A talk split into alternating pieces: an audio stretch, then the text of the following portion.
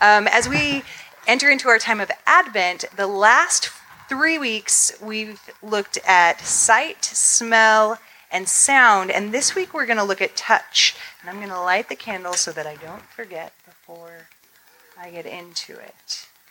Um, but thinking about touch, it's a very interesting sense. Like, I don't know, you can't you can't turn it off at all. We're always somehow feeling something. And um, as I've reflected on that and just thought about how that works into the Advent story, the thought that I just keep coming back to is the thing that I touch the most is my kids. I've got an eight month old somewhere wandering around being held by some by grandpa. Excuse me. Um, and I've got a four year old. And I think the thing that I touch the most is them. I touch them when I comfort them, I touch them when I love them, touch them when we're playing, touch them just every minute that I can because I love them so much. And like the greatest way for me to express that love is to touch them through touch to give them that piece of me. And the thought that has kind of haunted me as I've thought about how that connects with the story of Jesus is that is God, and He chose to come to earth and to be a human with us. But He didn't come as an adult, He came as an infant, He came as a baby.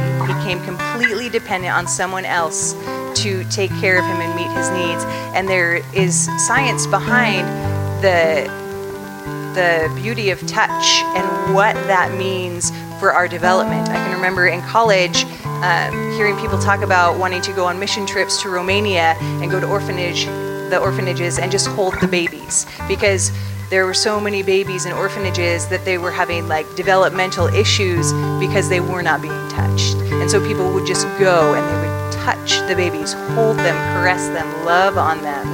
And that idea that our God came to heaven or came to earth from heaven in the form of a baby. He needed that touch just as much as we do for his development. He let himself be that vulnerable that he was completely dependent on his parents and his family and his community to love him and nurture him and to help him grow. And then later in his life, what we see is his ministry is full of him touching people and touching people who were not touchable. Like he touched the sick and the dying and the dead and the leper and all of these people who their culture said, do not touch. You will be unclean if you do, and that makes you an outcast. But Jesus was willing to bridge that gap and go from that idea of you you make me unclean to I can make you clean through touching you, through loving you, through encouraging you. And I think that that's a beautiful gift and a beautiful thought as we look at this season of Jesus' birth and what that means in our lives. And on your chairs, there is a um, piece of a, a, pine tree, Christmas tree, and that has a lot of significance in this season for us. But it's also something that you can tangibly touch and feel. And I want to encourage you throughout this service to just hold on to one of those and feel it in your fingertips and smell it and um, listen to like the sound that it makes. Like just incorporate it into the experience that you have here and take it with you when you leave. And let that be a reminder to you of how God used His Son to love us well through touch and allowing Himself to have that need first and then to be able to use that um, as a gift back to us. And we have communion um, next in our service. We'll have two songs, but just take some time and ruminate with that, think on it, and um, use this time just to celebrate the fact that Jesus chose to come back to earth as an infant and to love us really well while he was here and beyond. Good morning. You can all have a seat. My name is Sarah. I'm a pastor here at Church of the City, and I am happy that you're here on Christmas Eve Eve. Is that a thing? Okay, good. Because I was thinking about it this morning and I was like, you know, when you have things in your childhood where you're like, oh no, I was just a dumb kid. Like, that's not a thing at all. I, as I was thinking about the greeting, I was like, oh, I was going to say that. Is that that might not be a thing, but I'm glad. Thank you for affirming me. I feel good. Um, before we get into our text this morning, I would like to share a very vulnerable story about me, um, but I think that it it's a pretty good example of what John, uh, the author of our text, is trying to get across. Um, so, this is like 13 years ago. I'm in college, senior year of college. I have taken this course that is like a current events course, and um, my now husband, who was my boyfriend then, was in that class as well. And we, um, during the, the course of this course, we had to debate another student about a current event. So, my current event um, was sex trafficking in Thailand. So simple and clear cut, easy. Um, except for I got the pro uh, argument. Um, I will be clear with you right now I am not pro. I am not pro at all. However, I had to argue this. Um, so I did a lot of research and I can get rather impassioned about things. So I felt pretty confident going in. Like, I went to a conservative Christian college, and so it was definitely not a stance that anyone in the room had. Um, so I felt like I was really like fighting an uphill battle. So we go, we do our debate. Um, my the other student went first, the against. Then it was me, and then we did our like two minute rebuttals. And then per the course, we left the room, and the rest of the class decided who presented a better argument. And it didn't really affect your grade, but you kind of walked away with like, yeah, I I did better at that than you. Um, so we walk back in and come to find out, the class was like split down the middle. And the professor, who didn't normally throw his um, opinion into the ring, uh, he, he decided the tiebreaker in my favor. So I walked out of that classroom feeling like I am the yes, you know. Like I argued, I argued something that I didn't believe in which is not something that I need to be reassured about that I'm a good arguer. Like, that's not something that needs to be a pat on the back. So I was walking out with Chris, um, my boyfriend at the time, and I was just like on cloud nine, elated, talking about, man, I just did phenomenal. Like, literally, I was just like a whole other realm. And he turns to me and he was like, yeah, I don't think the professor should have broken that tie. I think it should have remained a tie. I like looked at him and I was like, "Are you joking me? Like, do you not see that I like I clearly won that, like fair and square. I was the better arguer. My position, even though I didn't believe it, like he like did you not see that performance in there? I was brilliant." And uh, thus ensued like a, a rather heated conversation between Chris and I as to who why why why you would leave it as a tie when clearly I won that and I was so blinded by what I thought was the right thing that I could not see how in perhaps in my debate I maybe tore down the other opponent and also further in my argument with Chris I perhaps tore him down, was so blinded by the fact that, like, I am so right in this position. This is everything. Like, I, there's no other option. I am the right one. So I titled this, Being Blinded by Your Rightness. You are so in your position in life, you're, you are so convinced that you are right that you can't see anything else.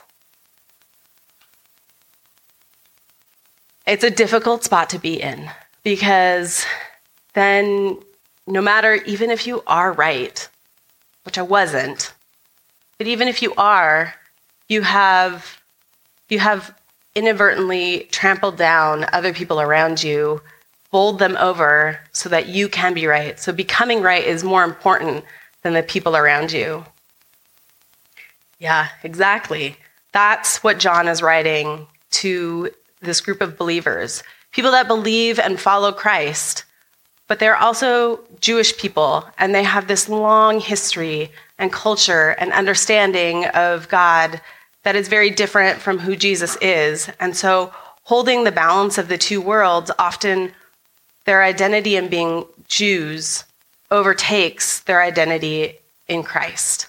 This is where he is coming at at this at this um, part in First John. We're in chapter two, and we're going to pick it up in verse seven, and we're going to read through eleven, and then I'll go back and highlight through. Um, the text will be up on the screen, but feel free to follow along in your Bibles. Uh, so First John chapter two, starting in verse seven. Dear friends, I'm not writing you a new command, but an old one, which you have heard since the beginning. This old command is the message you have heard. Yet I am writing you a new command. Its truth is seen in him and in you, because the darkness is passing and the true light is already shining. Anyone who claims to be in the light but hates a brother or sister is still in darkness. Anyone who loves their brother and sister lives in the light, and there is nothing in them to make them stumble. But anyone who hates a brother or a sister is in the darkness and walks in the darkness. They do not know where they are going because the darkness has blinded them.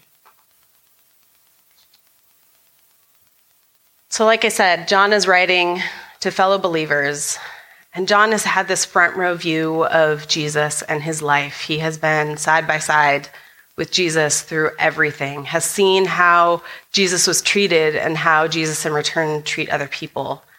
So John is giving a really front row seat to how to live your life. If we're following Jesus, then this is what it looks like. But he also recognizes that there is this Jewish background, this inheritance that they have, this understanding that they are God's chosen people and that they have been set apart. So, in order for us to understand the new command that John is talking about, felt like it was necessary to go back to the old command. And the old command is this love your neighbor as yourself. We've all heard it a million times. It's kind of lost a little bit of its um, power because we're like, yeah, yeah, yeah, I got it. Love my neighbor as myself. Done. Um, just be nice to other people. We're good. But I want to go back and read it in Leviticus which, yes, I'm doing it, guys. We're, we're heading back to the Old Testament, to Leviticus. But I really think it's powerful to understand what this what the old context to this this command is for you to fully understand where the jewish people are and why this is such a stumbling um, hurdle for them. So i'm going to go back leviticus 19 and we're going to go read 17 through 19 17 starts and says, Do not hate a fellow Israelite in your heart.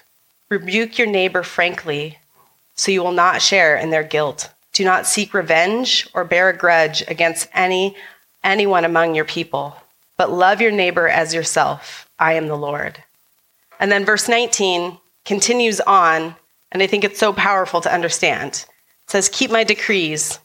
Do not mate different kinds of animals. Do not plant your field with two kinds of seeds, and do not wear clothes woven of two kinds of material.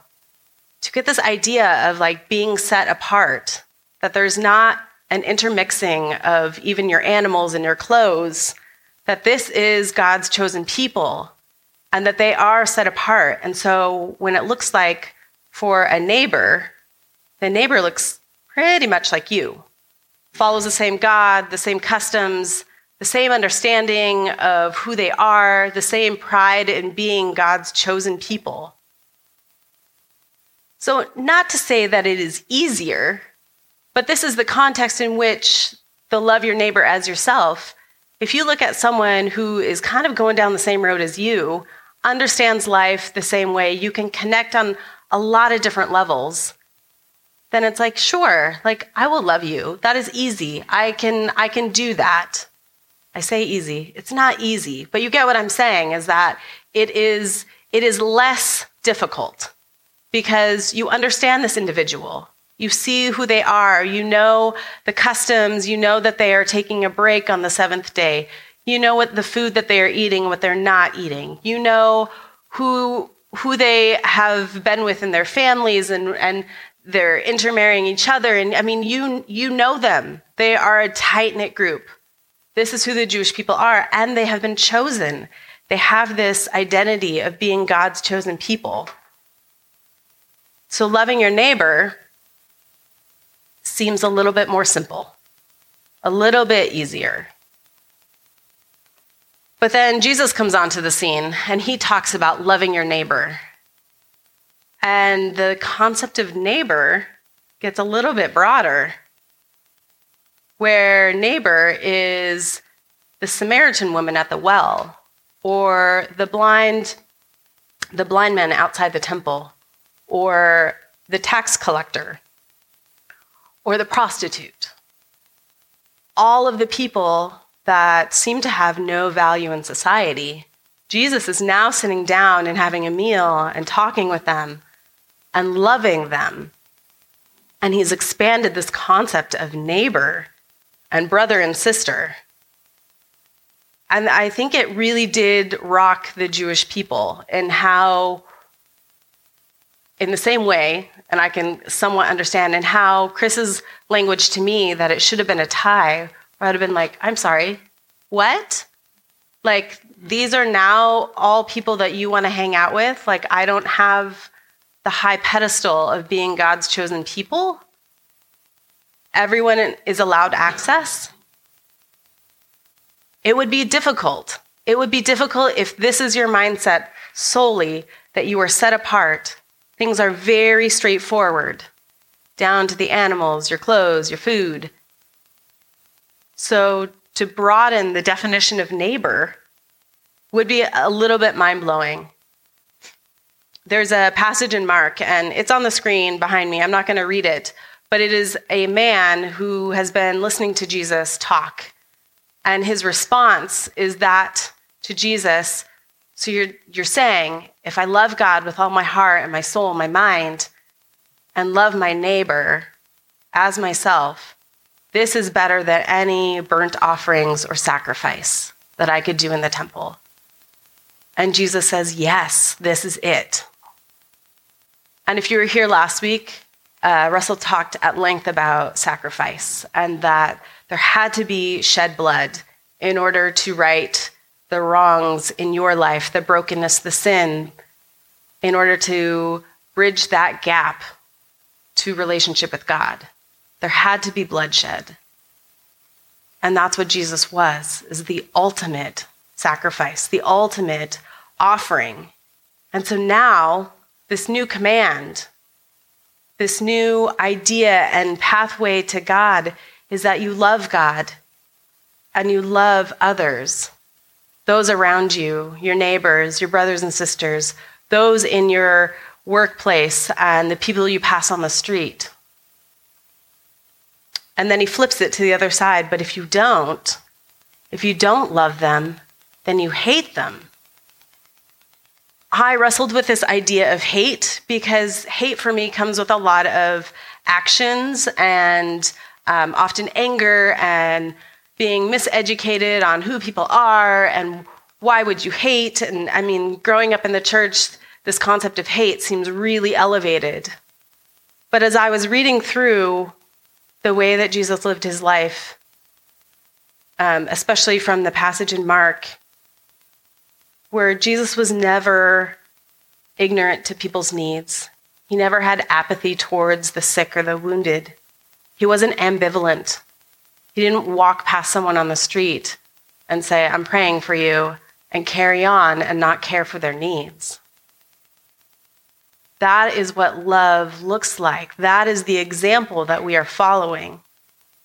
So if you are ignorant of other people's needs, if you don't have empathy, you are very apathetic for someone in their situation, John is saying, then you hate them. This, this is what it looks like because it is the opposite of what Jesus is doing. It's the opposite of the love that Jesus gives. And it's not love that benefits you, it is love solely for the benefit and reward of the person that you are loving. That is the kind of love that we see in Jesus when he came to earth as a baby He came and took on the pain and the sorrow and the suffering that we feel in our lives. He didn't have to do that, but it was for our benefit, for the ones that He loved. He also died to be the ultimate sacrifice, the suffering that He took on, the pain, again, emotional and physical, all of that, not for His benefit, but for ours, the one, the ones that He loves. So, this is the new commandment. This is the new shining love. He says, he says in verse 8, he says, Yet I'm writing you a new command. Its truth is seen in him, in Jesus. We saw it in his life, in the way that he interacted with people.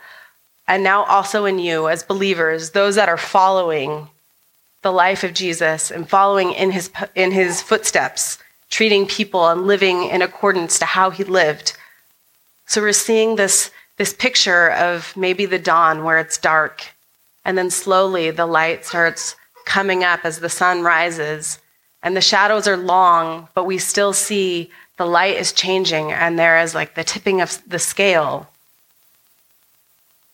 And it's this idea that darkness is no longer the dominant feature in those that follow Christ. It is the light that is shining the example of who Jesus is, the love that he shared for us, now we also share to our brothers and sisters.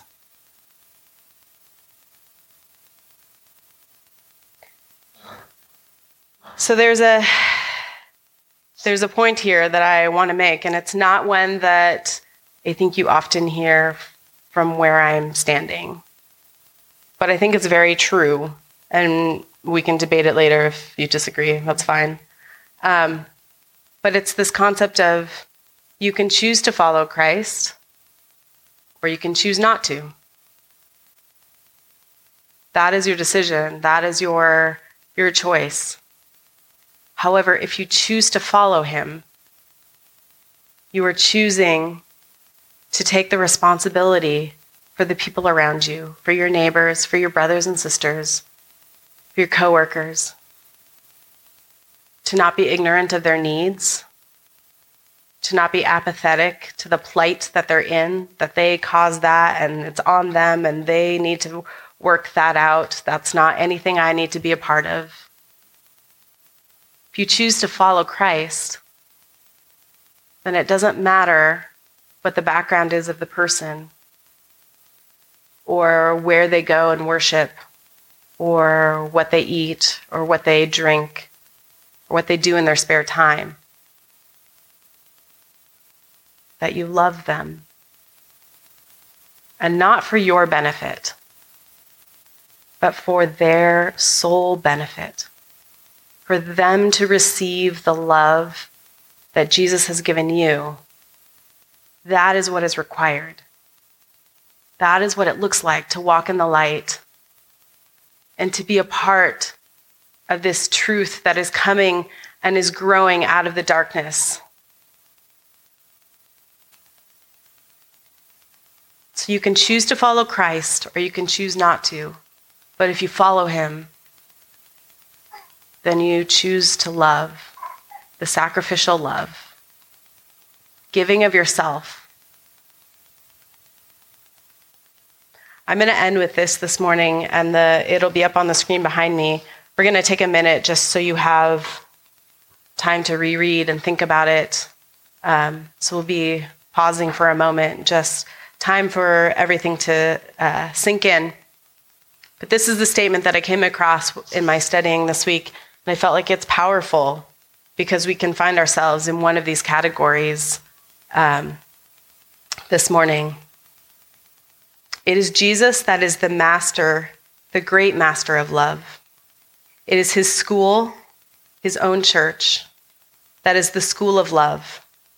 His disciples are the disciples of love, and his family must be the family of love.